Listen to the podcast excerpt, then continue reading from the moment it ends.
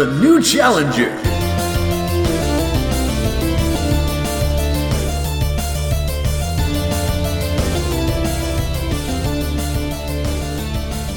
From 8-bit to 35mm, gamepads to the silver screen, your favorite video game characters are on a quest to become movie icons.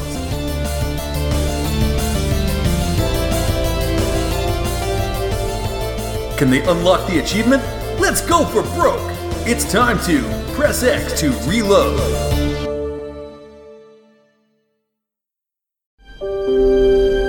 You see, Warren Robinett was proud of Adventure. He wanted people to know who was behind it. That's why he created the first digital Easter egg. And to find it, you didn't even have to win. You just had to blindly play, searching around in rooms for an invisible dot. You took the dot back to the main screen, and that's when you found the first Easter egg ever put in a video game. The creator's name. Hey everybody, welcome back to Press X to Reload.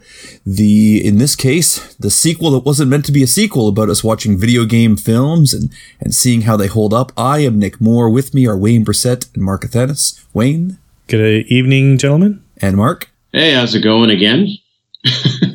and uh, we say again, so today we are going to be talking about Ready Player One, the film made by Steven Spielberg based off of the book by Ernest uh, Ernest Cline, I think is the name. Mm-hmm. Yeah. We already talked about this. There was myself, there was Wayne, there was Mark Athenis, and there was Chris uh, Nijedlik. We were all here. It was a rousing discussion, and then my computer died at the 45 minute yeah. mark, and we lost all of my stuff. Everyone else's is there, and my compatriots here were kind enough to send it to me. So if you want to hear it, just, I don't know, tweet about the no Nick cut, and maybe it'll get released. But uh, it's yeah. kind of useless without me since I'm full of wind and contribute quite a bit to these. Mm-hmm. But we have seen this film. It's been a couple of weeks for some of us, and now those of us like myself who had never seen it before have had time to digest it. We'll hide some of the suspense. We all liked it. I know this, unless anyone changed their mind in the last two weeks. Is that the case? no, no, definitely you, did, not. You didn't watch it again, though, I did right, not, Nick? unfortunately, get a chance to watch it again. Uh, but I have been running over some of it in my head. So while I might miss a few plot points, I've had time, like I said, to kind of absorb the film a little bit more. Sure. So now I feel like my reactions are not knee jerk reactions, uh, which is important sometimes. Mm-hmm. But we'll we'll start the discussion off again as I think we did before with Wayne, because uh, I know that Wayne is a big fan of not just the film but also of the book, and has been Yeah. doing everything short of showing up at my house like a Jehovah's Witness with the book in hand to get one more person to read it. Though I'm sure it's already quite popular. Wayne, what are your thoughts on the movie? Yeah, I mean, I like this movie a lot. I've seen it probably three or four times now. I can't remember, but each time it's definitely gotten better without the typical cliche of the book is better than the movie, which it is.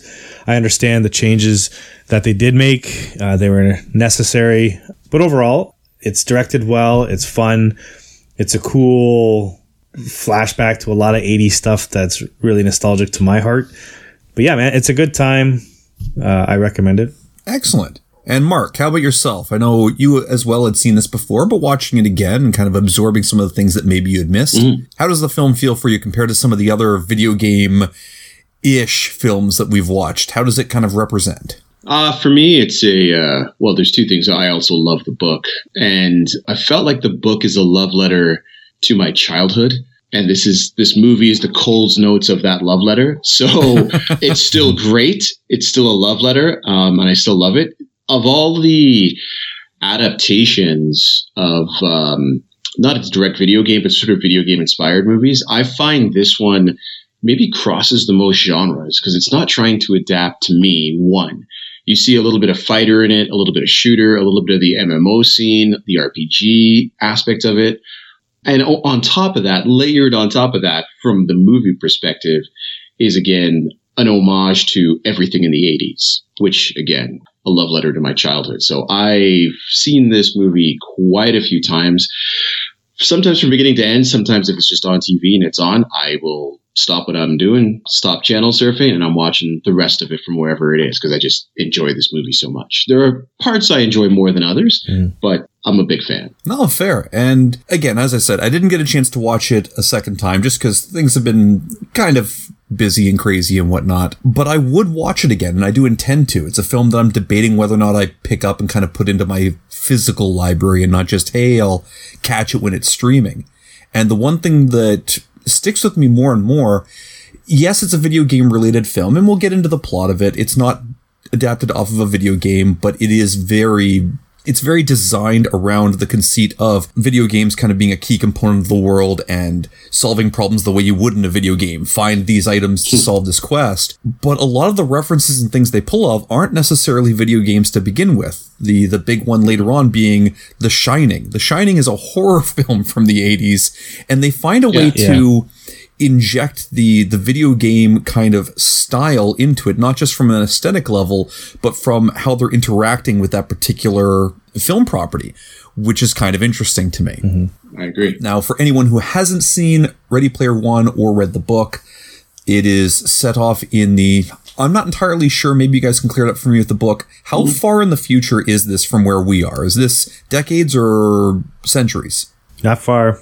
No, it's only like a decade, maybe think at most. Yeah, yeah. 2030s. so i get to be disappointed when we get there and i don't have this stuff that's what you're telling me Absolutely. like, Like every Runner. other movie we've watched. I That we've want my already. flying car.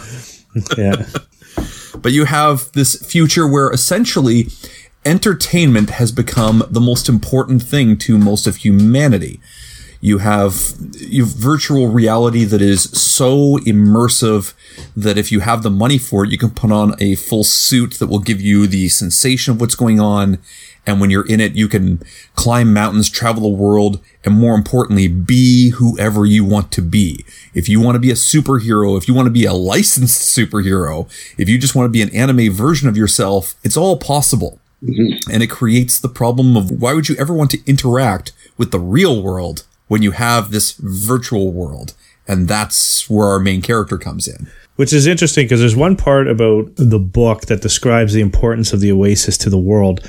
The, the movie makes it seem like it's more for entertainment and gaming, that that's really everybody's lost into this. But the book really focuses on it actually is the way of the future. Like you go to school in the Oasis, right? Mm-hmm. So like a, you go to class and the teacher's like, we're going to learn about the pyramids. You go to Egypt Cool. through the Oasis. Yeah. But you're not there as an avatar or anything. You're there as yourself at school. So it's it's it's more than just games and, and entertainment. It's it's a way of life. That's everything is through the Oasis now.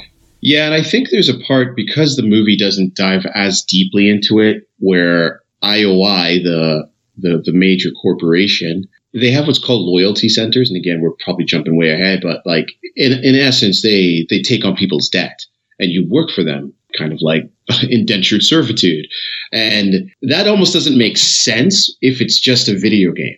It's like, well, why would that ever happen? Like, who's playing a video game and would owe these people enough money to to have to go and be indentured slaves for them. It makes sense when you read the book, and it's it's so much bigger because it's how you work. It's it's how you mortgage your house, and it's everything, right? Like it it, Sure. it, it factors into the economy of the world more. So it's um, a missing concept. It's one of the things I was thinking about more after watching the film. They do a great job of explaining the Oasis in terms of it being this VR that you can interact with and be whatever you want to be. The film does not touch on any of those mm-hmm. any of those Agreed. factors in terms of your education or any of those other aspects being tied into the Oasis. Mm-hmm. So, as someone who's never read the book, and I'm a big Yeah. believer of if you're going to adapt it, you need to adapt it so that I don't have to have read anything for it to make sense. Drives me crazy when someone mm-hmm. goes, "Oh yes, if you read that." No, no, no, no, no, no, no. This should stand on its own. Mm-hmm. And that's where I feel like this one, it hmm. doesn't fail because I could still enjoy the movie, but that is an added layer that would have helped. And I feel like I know exactly where it should have been placed. The monologues.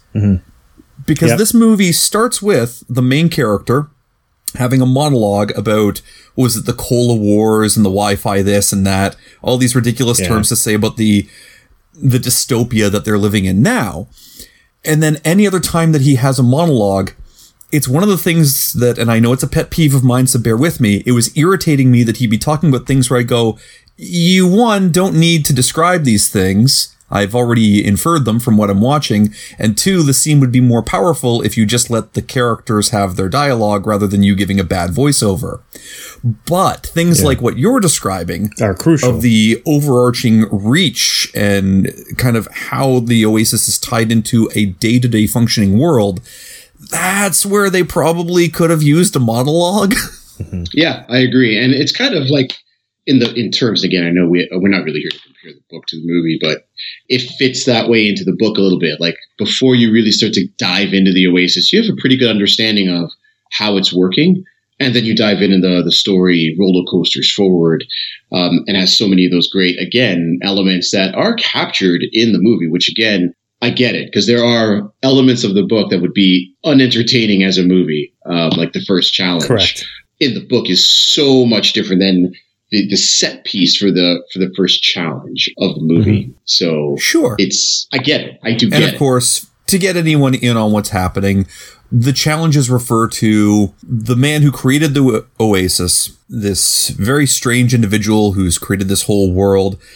He has this Easter egg planted inside there. If you can get these three keys, then you will own everything. You will own the Oasis, everything it controls. And this is something that is worth, even if you ignore all the real world ramifications, it's worth billions mm-hmm. and I know that I will point this out a few times, it is drawing heavily off of something else that already exists. In this case, in my opinion, it's it's the golden ticket from Willy Wonka.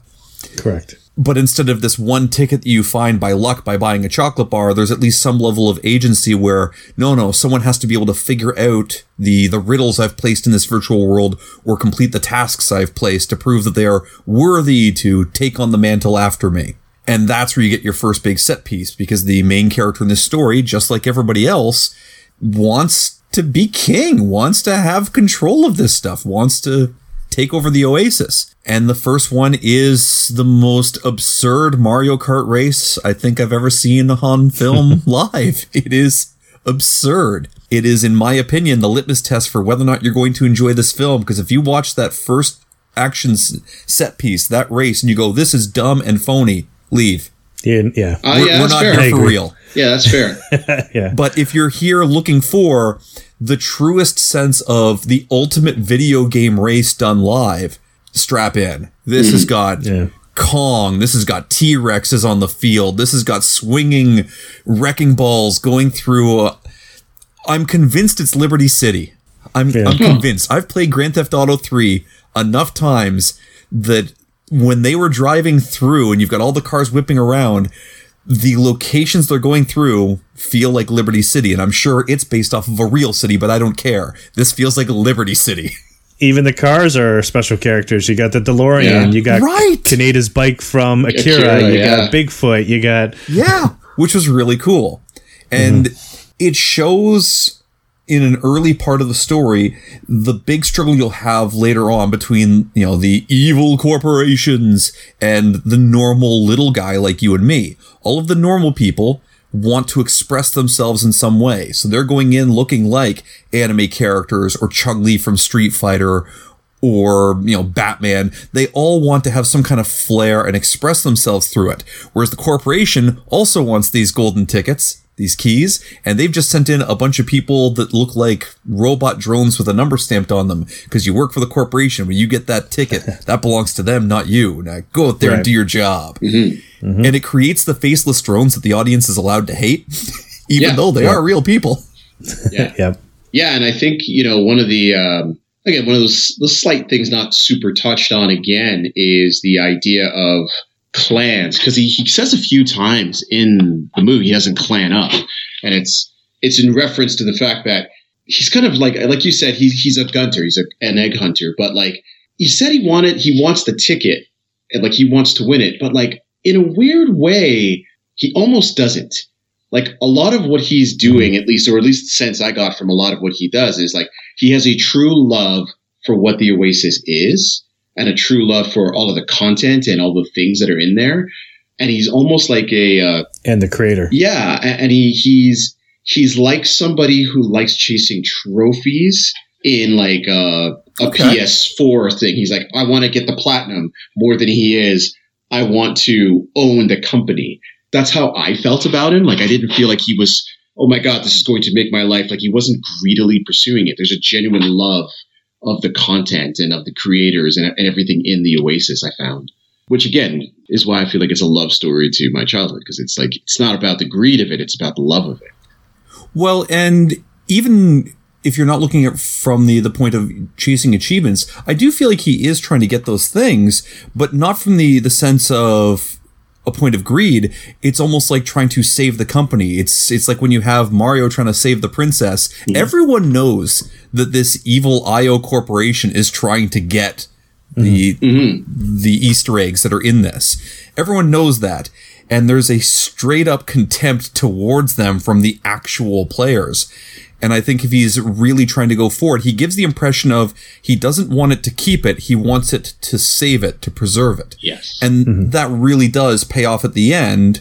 Because, I mean, obviously, spoilers, it's a Spielberg film and an 80s story. He's gonna win. Hmm. But Yeah. when he wins, he doesn't want to keep it for himself. And we'll get to it, but it does something very similar to Willy Wonka for how he's tested, but he proves to be kind of pure of heart, Mm-hmm. which most 80s heroes tend to be, right?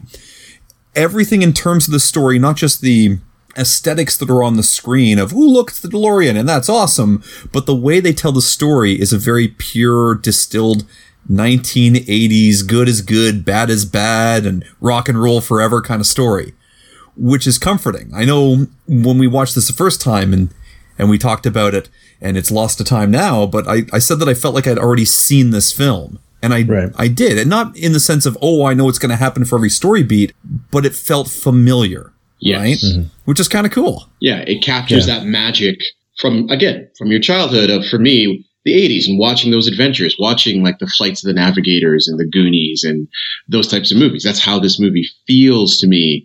It's that again, the, there's a purity to the characters. They're they're innocent, maybe even a little naive of the real world, but it's so much fun. Like there's so much fun, and all of the different Yes. set pieces are just so much fun. You never bogged down in the story. And they do a really good job of creating enough of an explanation to how they're able to do these things mm-hmm. that I can kind of suspend disbelief once you're in there. Because one of my big problems with VR is, all right, you throw it on. How do you feel like you're actually in it?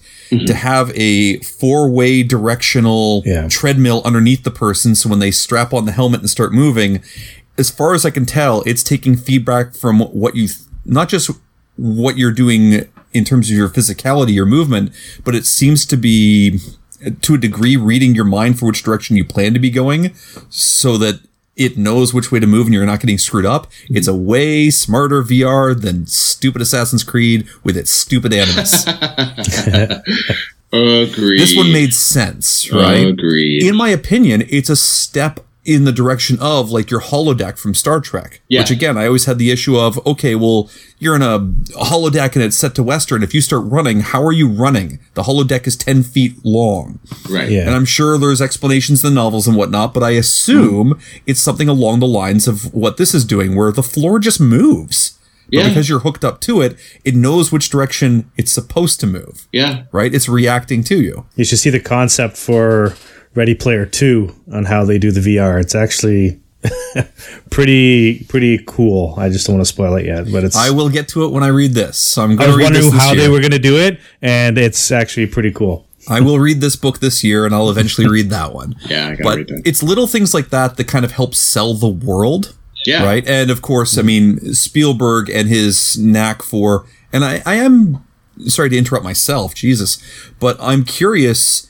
Maybe you guys know the answer. Did he seek this out, or did someone approach him in terms of Uh, I directing it? I think I saw an interview where Spielberg seeked it Yeah. out. Like he had I could see that. read about it and he liked the idea of it and he wanted to do it. Yeah. I could see it speaking to him. And there's a That's what the author said anyway. Well, and you gotta, and again, we or I read the author as author we said. as we discussed last time, part of the the interesting appeal again from the book to this is that like the book is clearly reflective of Spielberg's heavily influence on the 80s.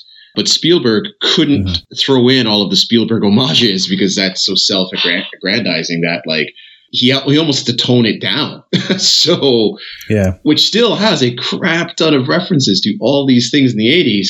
But it's weird to see that at- with almost minus Steven Spielberg, who is like a big as the an architect of, of the 80s of my childhood as anyone. So it's interesting that you, yeah, he sought it out, but then almost had to be like, okay, but I'm not going to mm-hmm. be, it's not going to be a vanity project. Well, it's funny. You don't have any iconic Spielberg things showing up. E.T., I don't think makes an appearance that I noticed. I don't see Indiana Jones swinging by. Mm. The T Rex is probably the only thing I can think of. But I don't think you need any of the specific items of Spielberg because his fingerprint is all over Correct. this Yes. film. Yes. It is filmed in a way where you don't need to tell me it's him, and I know that he made this movie. Hmm. The way some of the characters kind of present themselves, the the start of it when you set up this stacked trailer park dystopia where the main character lives, and that one tracking shot going down. He loves having a long tracking shot to kind of suck you into a world, especially at the beginning of one of his films. Mm-hmm. And he does it exceptionally well. It has Spielberg all over it without having Spielberg in it. He's good at adventures. If it's an adventure, he's good at it. Yeah. Right. And I think he's a really, really smart choice for this. So I'm glad that he was attracted to the project. Mm-hmm. I'd be curious what it would be like if someone else took hold of it, but I don't necessarily know it'd be I would better. be. Right. Yeah. I, I think if somebody, the studio probably would threw a lot more money at it, knowing Spielberg was interested. You know what I mean? Like More than Yeah, likely. I agree. if they had to get somebody else, it might have been half the budget. yeah. And realistically, if you're going to talk about 80s references, even when I was a kid growing up in the 80s, I didn't know a huge amount about film, but if you said Spielberg, I knew who that was. Exactly. He's the one director you could name, and it's worldwide, even to a kid in that era. Yeah. So he's Yeah. kind of the perfect choice to to make this film, right? Uh, which is pretty cool. But you have that you have that ridiculous chase, and you have the the first secret egg key. They use different terms for it throughout, but I think they're keys. They're keys. that he uses to unlock and get the Easter Yeah. egg. That's what it is. There's Yeah. one egg, but three keys Yeah. Yeah. and he decodes this riddle and realizes he has to drive backwards and finds a secret area in the race so he can drive underneath the track. And I know we touched on it, but from a visual standpoint, it just looks really cool because I don't know about you guys, hmm. but I glitch a lot of games I play. yes, you do. I've seen some of your videos. Yes. You I don't do. know do. what they have against me, but I've had a few games where I end up underneath the floor. Yeah. and it had that kind of feel where it when you're underneath it you're not seeing it the same way as everyone shouldn't else be here. yeah it had like that green exoskeleton-y kind Yeah. of look where Yeah. you're seeing like a matrix. It's almost like you're in the matrix or something. Yeah. yeah you're seeing outside of the game code essentially which that spoke to me Yeah. and i was happy to see that that's how you're supposed to do it you're But it supposed was cool to to see it up. everything underneath it, like you know the things coming up, like Coming up, yeah. yeah things coming out that would push it up, like the guns or whatever. It's so cool. Yeah, like seeing the wrecking balls when he's in that underground balls, that's what I area, meant, sorry. rising up so they could start swinging Yeah. at everybody. And it's kind of neat to see that. And it's cathartic for him because you watch the race twice. You see him almost win it, and then Kong is waiting at the end, and he knows if you try and go, Kong will destroy you. Mm. And then the second time where he has the secret, when he's driving underneath, you're like, yeah, he got to figure that out. It's always awesome when you kind of fail the level and come back at another time, and Kong And I- can clearly see him through that. And I was gonna that say, I think we touched on that. Kong actually looked pissed. Yes. like he could see him being like, "You figured it out." Yeah. Well, and that leads me to a question I have because again, the, the way that this is designed, none of this is nitpicking like it's bad. I'm just kind of curious about it. The level of AI that's defined within the actual world because you have, hmm. mm-hmm. for the most part, it seems like an MMO where everyone interacts with each other. Yeah. But the race, there's no John Smith who logs in and goes, "Yep, time to be King Kong," and gets Yeah. mad because someone gets through. But Kong seems to have personality. Because if Mm-hmm. he didn't, he wouldn't look pissed about our main character, our hero, getting through the Figuring it out. challenge. Yeah. yeah. So it's fascinating that they clearly seem to have some level of AI, but that's almost Mm-hmm. secondary to what's going on because the, the VR world is so important, right? Yeah. Yeah, and it's one of those el- the elements that uh, the movie hints to about the game, which is that it's almost like there are different realms, right? Like you can go and you can ice ski down a mountain with Batman, right? Like, or you could go Yeah, to another Batman. place and and you can play a death match, or you can go to one area and it's a nightclub, right? Like so.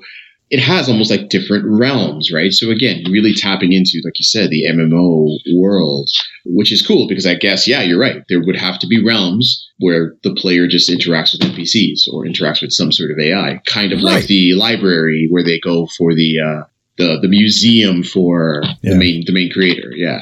which is cool. Now, it does lead to another question I have. And again, I don't know what the books answer, but it's just a fun question in my head. So, numerous times throughout this, whether it be that first kind of hub area and you see all these characters, that first battle arena, the race, I don't think I ever see a character duplicated. So, for example, Chung hmm. Li's walking around, and I assume it's a player as Chung Li. Our main character is some anime kind of version of himself. No one seems to be duplicated and everyone's kind of you know doing these challenges in these games to unlock more currencies so they can buy more DLC. But if you die in the game, you lose all your stuff. So how much money does it take to buy Batman if you want to be Batman? Probably a lot. Because I'm assuming if you could duplicate, everyone would be Batman. Because I've seen Correct. the, you know, always be yourself unless you can be Batman. Always be Batman. So I assume there's some kind of thing in place where you can't double up. They don't really talk about it in the book because everyone is so. They- but they do talk about it in terms of rarity and the items Yes. that everything has their own individualism to it, Yeah. uh, but all comes at a at a high price Yeah. or a find. yeah, right? like a- a doesn't he? Doesn't a he? rare Uh, loot drop? I forget the spaceship he gets in the book. I feel like it's either the Firefly, it's either the Serenity, or it's the Millennium Isn't Falcon, or the Nostromo. That's it. That's his ship. Nice. Yeah, and he he talks about how, and again, what my only complaint, genuinely, com- um, and it's not even a real complaint between the book and the movie.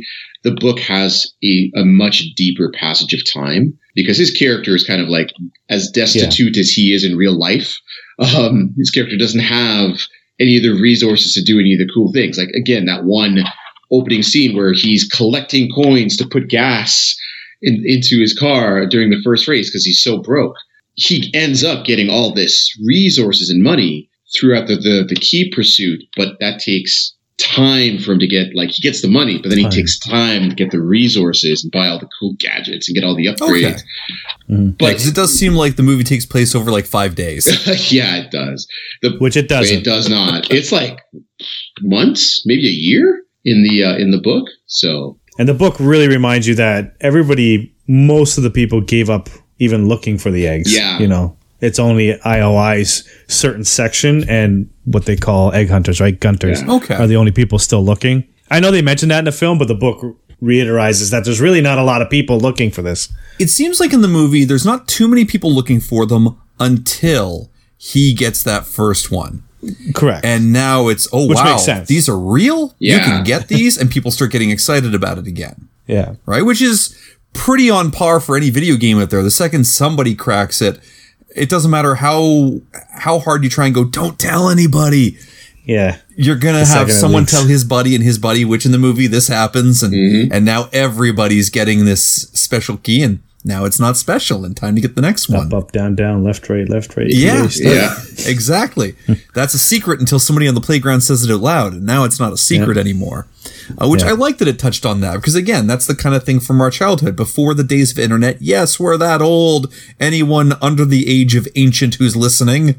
It used to mm-hmm. be you only knew about stuff if your friend found out from like I don't know Nintendo Power or their buddy or something like that Yeah. now all this information flows freely, but it's neat to see, even in a world that's as connected as the one for Ready Player One, information still withheld, including your own name. You are not supposed to tell anyone who you are. yeah, Information's become the only thing that's really sacred anymore because it's so easily accessible. So it's gone back to those schoolyard days of the one guy who knows a secret kind of matters, Yeah. which is pretty neat. Yeah. Yeah, I was going to say, I also like one of the things about the movie that is so enjoyable to me is it's got a real, like, yes, they're searching in game, but everything he's doing, he's researching the history and the, the whole realm of possibilities of all the, again, the 80s, right? They're, what are the favorite movies? What are the favorite songs, right? Like, it's, it's almost like a, mm-hmm. a name drop a palooza of like songs, artists, actors, A movies, right? Like, it's, it's so much fun. And again, if you're a child of the 80s it's it's a fun movie just from the the reminder of all those oh yeah i forgot about like so and so sang that song because i haven't heard that song in like 20 years it's kind of fun Well, and it's a fine line to walk because if you just do name drops the whole time and hey, look at this cool thing, you'll never watch it again. You'll see it once and go, Yeah. eh. Mhm. But there is at least a genuine heart to the story, which does work. Our hmm. main character, and I keep saying character because screw it, this is a video game. I hmm. can't remember his name for the life of me. I'm Parzival. Wade. There we. Oh, that's oh, Wade right. Watt. Wade Watts. Wade Watts. Remember, it's like a superhero Yeah. Like name. Z or something. Yeah, Parzival, but they call him Z. Yeah, He has like three different names, but does. Z is the shortest one, so I'm going with that because Yeah. it's easy. Hmm. But you follow Z through this, you know, first challenge of the race, and then the the second challenge of finding the key within The Shining of all things. Because our dude that created this, that's the movie that he was to watch with the woman he's in love with. And The Shining should not be a video game. I believe this even more strongly after watching this film and seeing what it would do to you to be in that video game. It has to be a VR game. yeah, It would have to be VR. yeah. Uh, it would have to come with a sack somewhere around your pants. It is absurdly terrifying. My God. yeah. It's the best part in the film. And they they touch on all of the classic things from that film. You've got the twins. You have you know the blood in the elevator. You've got the the blood coming out of the elevator. You have the the hedge maze. All of these things are there. But it's one thing to go, yeah, I'm watching the family run from evil Jack Nicholson. It's another to see these guys who have no tie to this whatsoever being attacked by ramped up video game level versions of this, including the dining room with the dancing where the floor is now missing and all of the ghosts are just floating and you have to jump off of their heads to try and get to the one in the middle, yeah. Yeah, which is kind of awesome. I, I, Yeah. again, like you said, a, a not supposed to be video game turned into a video game moment, and it worked. It's it's so weird how it works. Well, the best part about that, uh, as we've mentioned before, after he gets the key from there, like any She secret, gets the, she gets the sorry, key. I apologize. She, after his partner that he's teamed up with there, she gets the key. Well, now everyone knows that it's there. So IOI goes in to get it.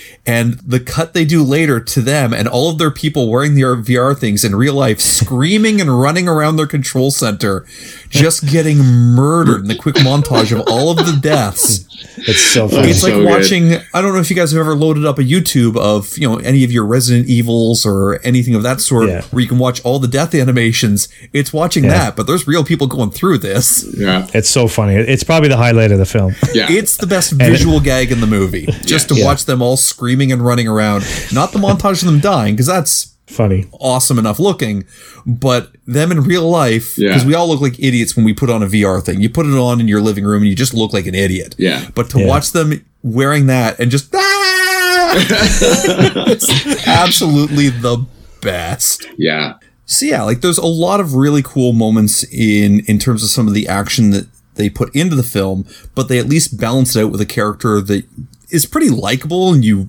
you want to see him succeed. And they build around him a decent enough crew that you start to like as well. Like we mentioned, you have this girl that he's kind of fawning over who she was shoot, I'm trying to remember her her name now. I'm always terrible at these. Um, what is her name? Her gamer tag. Uh, I know it. Jeez. Well, then he's got his friend. Um, That's what happens when we and wait again, they have two weeks or whatever to, to talk about. Well, yes. But they have their their gamer tags, but again, they're not supposed to know each other's real names, which you know has some nice payoffs later. You know, one being in the club when he tells her his real name and she just Artemis. loses her. Artemis. There we go. Artemis. Yeah. It's a really big deal because, of course, the second he says his name out loud, what if IOI hears it? What if they can now track him down? And of course they do. They do. And of course, IOI being the big company they are, they detonate his home with I mean, how many people die there? I mean, Yeah. he's living with his his aunt and her Boyfriend. pretty lousy boyfriend. Mhm. Who Probably somewhere 25 to him 50 is around. my guess. And I think he lost his parents in like the Cola Wars or one of mm-hmm. those other things that happened. And as I mentioned before, they serve no purpose in this film, no emotional growth whatsoever. The aunt and the boyfriend are just there so that he can go, oh no, they killed Uncle Owen and Aunt Beru. I guess I have to join the rebellion now. Correct. Yes. Because of course, there is a rebellion to stop the evil corporation ripping off Star Wars. But they detonate like I don't know. These things are stacked up 15, 20 high. Yeah, know. And they blow this thing up with drones. So I'm saying 25 to 50 people minimum. Minimum. Right. Not to mention the collateral from the fallout of it falling over and whoever got hurt when it fell over. Yeah. Well, and it's one of the only complaints that I have. And it's a complaint not just against this film, but a lot of 80s films do this. The collateral damage is always completely ignored by our heroes. It feels like, especially in this film, the damage that happens to people in the video game world seems to matter more than the real people that blew up 10 Yeah. minutes ago. Yeah. And any violence that does happen in the real world tends to be fairly bloodless. Which again, I get you're going for a rating, but when you're trying to have and we stir him to join the rebellion, it just feels like that emotional hit doesn't really Yeah. doesn't really land. It really does feel like Artemis saved me and I got to see her in real life and she's pretty, so now I'm part of the rebellion. Oh right. Yeah. My aunt also died. Those bombs were too precise for stormtroopers. You need to read the book. yeah, the the book actually actually really takes care of that, in my opinion, anyway. Especially because of the passage of time, Mm-hmm. because he goes into hiding because he's afraid someone is going Yeah. to murder him, and so like the consequences of that are serious to him because he's like, "Whoa, I got to get out of here! Someone's trying to kill me." Well, So it's pretty. people cool. are trying to murder him. People that is are true. trying to murder him. You have IOI drones, Mhm. and then you have TJ Miller as the most badass looking henchman Yes. that's ever graced the screen with He's a so good. skull for a So chest that good. is open. His skull is a chest, not a skull on it. His skull is a chest. he So is good. the highlight This character's so of funny the in it. movie. He's the highlight of the movie for me. Every Yeah. scene he's in is the best scene for me. And it's ridiculous Because because, he is just a gamer. He's Right. just pure, Yes. he's a gamer. he looks like the most intimidating foe you can face, and then he opens his mouth and it's TJ Miller. Yes. Yeah. Yes. and he's he's just your normal tea bagging i just want all the loot kind of gamer and it's hilarious It's so Yeah. good. but he is legitimately deadly in that world and he's chasing him in game and the scary lady that works for the main villain is chasing z in the real world so there is legitimate danger for him Mhm. now you'll have to jog my memory i've already forgotten what the third challenge was is it the The playing Atari. Remember, they had to find the original Easter egg in the very first video The game. final Well, I challenge thought or that's the what it second was. challenge? The second challenge or the Well, the first third challenge, is the race. The second, second is, challenge- yeah, second challenge is the shining. The third one is they got to find the Easter egg in Oh, okay. Adventure Adventure. Which on Atari. Yeah. during the the first viewing of the film, I called that because like, well, if it's an Easter egg, I know the first Easter egg that was ever put into a game. Korean's Yeah. like, shut up, stop ruining this movie for me. Hmm. but I was right. I know Yep, my '80s adventure. lore. Allowed Yeah. to use that word at least once a year. You are. I've had to retire that word. but that was kind of awesome. It's such a ridiculous looking setup in a film to have this ice planet that looks all, you know, like foreboding and this path going down and it leads to a tiny little television with an Atari system and you just see people lining up one by one and trying to play these old Atari games and, and it just drops you into the ice if you fail and that's it. See you around, buddy. Because they're all playing it wrong. They're trying to beat the game and you're supposed to look for the Easter egg. Love that it. was that was pretty cool. Yeah. Yeah. And I do like that it was one console. Like you couldn't. Ha- it wasn't like you just showed up and anybody could play at the same time. Mm-hmm. It was no. You had to join a line of hundreds or thousands of people But that's the 80s to feel. get your turn. Mm-hmm. Yeah. Like when we were Wait your kids, turn. it was the oh you've got the the Nintendo, you've got one, awesome. I don't have one yet. We're all gonna go over to your house and mm-hmm. we'll take my turn. turns. Yeah. Exactly. Which it's kind of cool how they're drawing off of that stuff. It's not just drawing off of 80s tropes on film or video game tropes. It's it's drawing off of our own experiences growing up, which is kind of neat for anyone who did. For sure. as I said, it has to have a somewhat decent film to base it around first, otherwise you'll lose anyone outside that age group, but that's why I had Parker with me. He definitely did not grow up in the 80s, Nope. Mm-hmm. but he still thought all of the cool stuff happening on screen is worth watching, all of the explosions and fights and chases and whatnot. There's almost a pull at the the heartstrings, not in like a sad, sappy kind of way, but in a very nostalgic kind of way for well, old people like us. Yeah. Yeah. And I think that's why I enjoy this movie so so much. Is it's such a trip down. It's not just a trip down memory lane because they're referencing awesome things. It's a trip down memory lane because they're they're referencing experiences in your life. Like Yeah. You remember what it was like to play those games. Like it's so much fun. Yeah. Sometimes nostalgia can be blinding, though, right? can be. Like, mm-hmm. Someone who's not nostalgic can watch this movie and say it's not a very good movie, but because we kept, we were enjoyed because we kept seeing things we recognized or mm-hmm. things we understood or things we experienced. Mm-hmm. So even if it's not a good movie, we got enjoyment out of reliving that. A hundred percent. Sure. I think as a movie, it's good. As someone who grew up in that era, it's great. I think that's Yes. the difference, right? Absolutely. It's a solid enough film on its own, but if you're part of that group that it's trying to speak to, then it's it's going to reach you. Yeah. And of course, it has what we all expect your big battle between the good guys and the bad guys at the end, because you have IOI is lined up all their soldiers to try out this machine, and Z has given an inspiring speech that rallies, as far as I can tell, every player who is logged on to just come over the hill like it's Avengers assembling times a thousand mm-hmm. Yeah. and too many moments to touch on. But I know my favorite will be the Iron Giant showing up and me thinking that's as good as it's going to get, followed by Mecha Godzilla, followed by Gundam. Gundam, Gundam, yeah. showing up Yeah. to fight Mecha Godzilla. Yeah. Yeah. At that point, there's nothing more for me until Z fights the main dude and busts out a Hadouken. Yeah. Then I can walk away. Rest of the movie doesn't matter. Yeah. Yeah. I Hadouken. That, that for me the highlight of that fight is the weirdest one. It's she throws a bomb and it's toy that I told I, I forgot again. We talked about it the first time and I forgot it again. oh, right, right, right. Yeah. Um, it's a Yeah, little those squishy toys. squishy the, blood, the balls. blood squishy balls ones. or something And it- like that. and Yeah. it's like it's it's their monster heads, right? And they're uh, yeah. anyway. Ah, that was one of my amazing. like genuine like callback to a childhood moment because I never even owned that toy. I just remember the commercials for it, and I was like, "Oh my god, that is such a meta reference to something from my childhood from a commercial." that Because It- commercials it- back then were amazing. they were amazing. Do you remember the laser the laser tag commercials? Oh my god! Oh yeah. the other Like, funny standout yes. moment in that battle is when the movie drops. Pretty much, I think it's first and only swear word, and they go with a big one when Chucky. oh yeah. when Chucky's Oh. out killing everybody, and the guy's literally Yeah. like, "It's fucking Chucky." Chucky. and gets I killed. like that they build him up to be such a terrifying force, and then with the unlimited budget that is Spielberg, you get to see Chucky the Killer Doll be an unstoppable force. Yeah. yeah.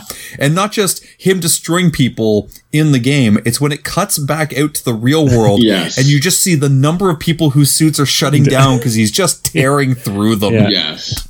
like that was pretty cool Yeah. and that's something that they did a couple of times really effectively when it would cut back to the real world to show how many players are getting knocked out of a battle by something that happens in game Yeah. it was a good way of showing not just the amount of scale of how damaging that was but it would show why they're able to gain some ground against the evil corporation mm-hmm. they have to take the time to get those people To be suited. out of their suits, get someone else to come back in, start the queue. It kept giving the good guys just a little bit more time because mm-hmm. essentially the respawn timer, Yeah. Yeah. which is a very relatable thing. Mm-hmm. Yeah. Yeah. It's the you've died in the epic battle. You must now wait 28 seconds before you are allowed to respawn Right. and fight again. Like it's so good. That was kind of cool. And then you have, like I said, your big cathartic kind of moment at the end where your hero gets the three keys. He's in there to to find this Easter egg. And it's just the the bedroom of the guy who created this thing, but back when he was a kid, because he was just lonely. All he had were video games. Mm-hmm. Mm-hmm. And he shows him, here's a button you can press and it'll shut everything down. Or you can keep it all. And he he doesn't want to have all of it. He just wants it to be there for for everyone. It's very similar to the Willy Wonka test of, you know, him telling him you lose and he still tries to do the right thing and give him the candy that he could have stolen and walked out of there. Yeah. When he goes, Oh yeah, sign these papers and you'll have complete control to have Z go, Well no, I, I it's wrong for any one person to have complete control of it. The Oasis should belong to hmm. all of us. Yeah. That's the hero you want to have. Yeah. right? Exactly. Yeah. So that was pretty cool. Now, of course, there's lots of things we didn't touch on because if you're just going to try and recount all of the things that happen in this movie, it's absurd. It is a very busy film. It does not take a breath. That's why I thought it took place over five days. It just seems to motor forward. The amount of Easter eggs in this Easter hunt, Easter egg hunt, Right. is, is insane. well, and just the amount of talent. Like we haven't even mentioned Simon Pegg is in this Yeah. as a pretty prominent role, not in terms of screen time, but an important character Yeah. throughout. Yeah. Ben Mendelsohn as the villain. He's awesome. Right. and he's amazing as the villain in this. Amazing. He's got the right combination of like business cunning, but also kind of a real world cowardice. Yeah. Yeah. It's the you're a wimp in real life, but once it comes to the boardroom, you're tough. Kind of similar to some people who are a wimp in real life, Yeah. but put a controller in their hand and Keyboard they're a warriors, badass. right? He's a keyboard warrior. Right. Yeah.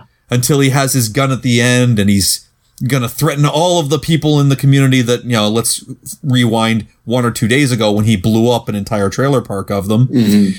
But like every 80s movie, it ends with the cops just showing up at the very end and arresting him. And it mm-hmm. may as well have had Rodney Dangerfield bust out with like a big group of partiers and like any way you want it playing in the background. It was such an 80s ending. And to show you how much, like for me, of an '80s ending it is, as despicable as, as of a villain as he has been for almost the entire runtime, at the end when he sees that Wade is won, like genuinely won, he doesn't do anything. He's actually he smiles, like that almost accepts deep it. Yeah.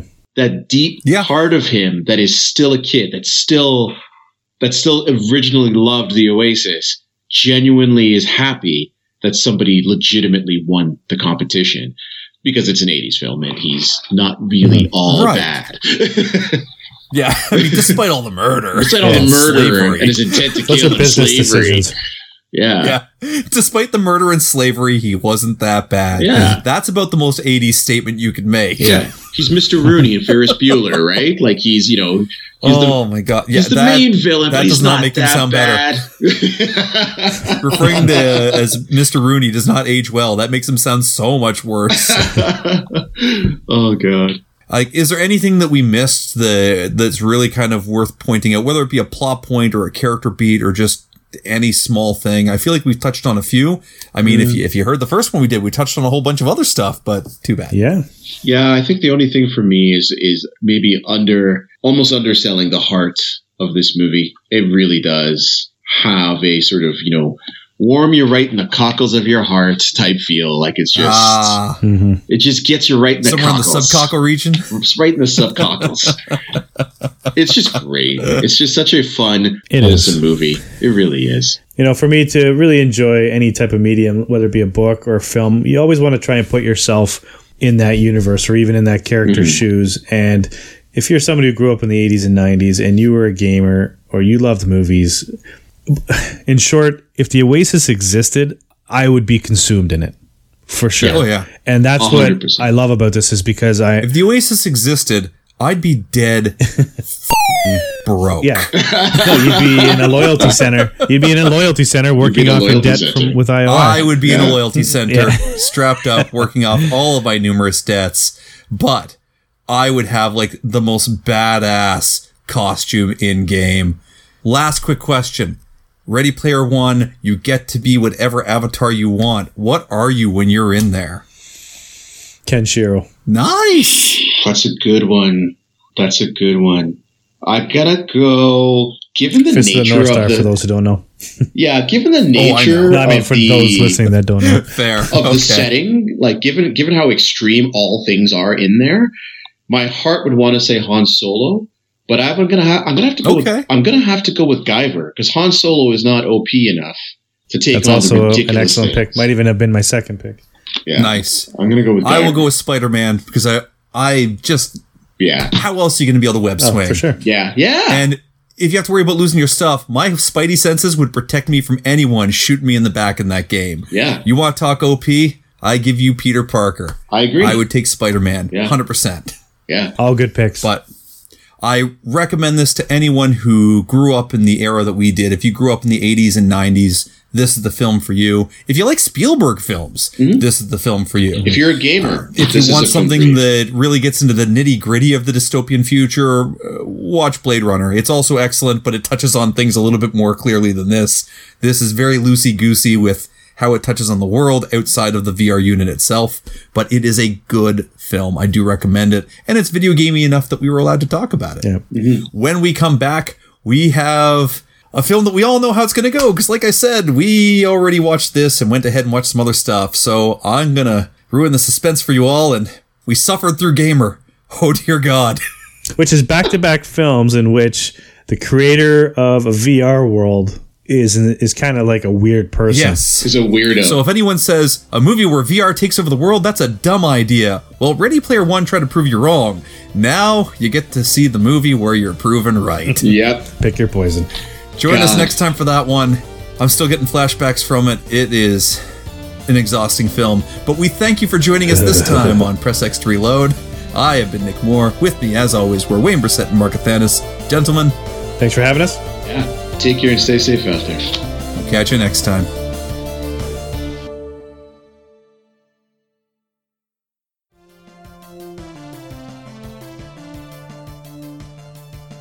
You've been listening to Press X to Reload. Today's episode featured the voices of Mark Athanas, Wayne Brissett, and Nick Moore. Our theme music was composed by Jack Furyk and performed and realized by Sam Furyk. If you like what you've heard today, subscribe and never miss an episode. Or tell a friend, leave a review. We'll take all the bonus XP we can get. If you have suggestions or feedback, you can contact Nick Moore via his email, retrogamingfool at gmail.com. Thanks for listening, and we'll see you on the next stage.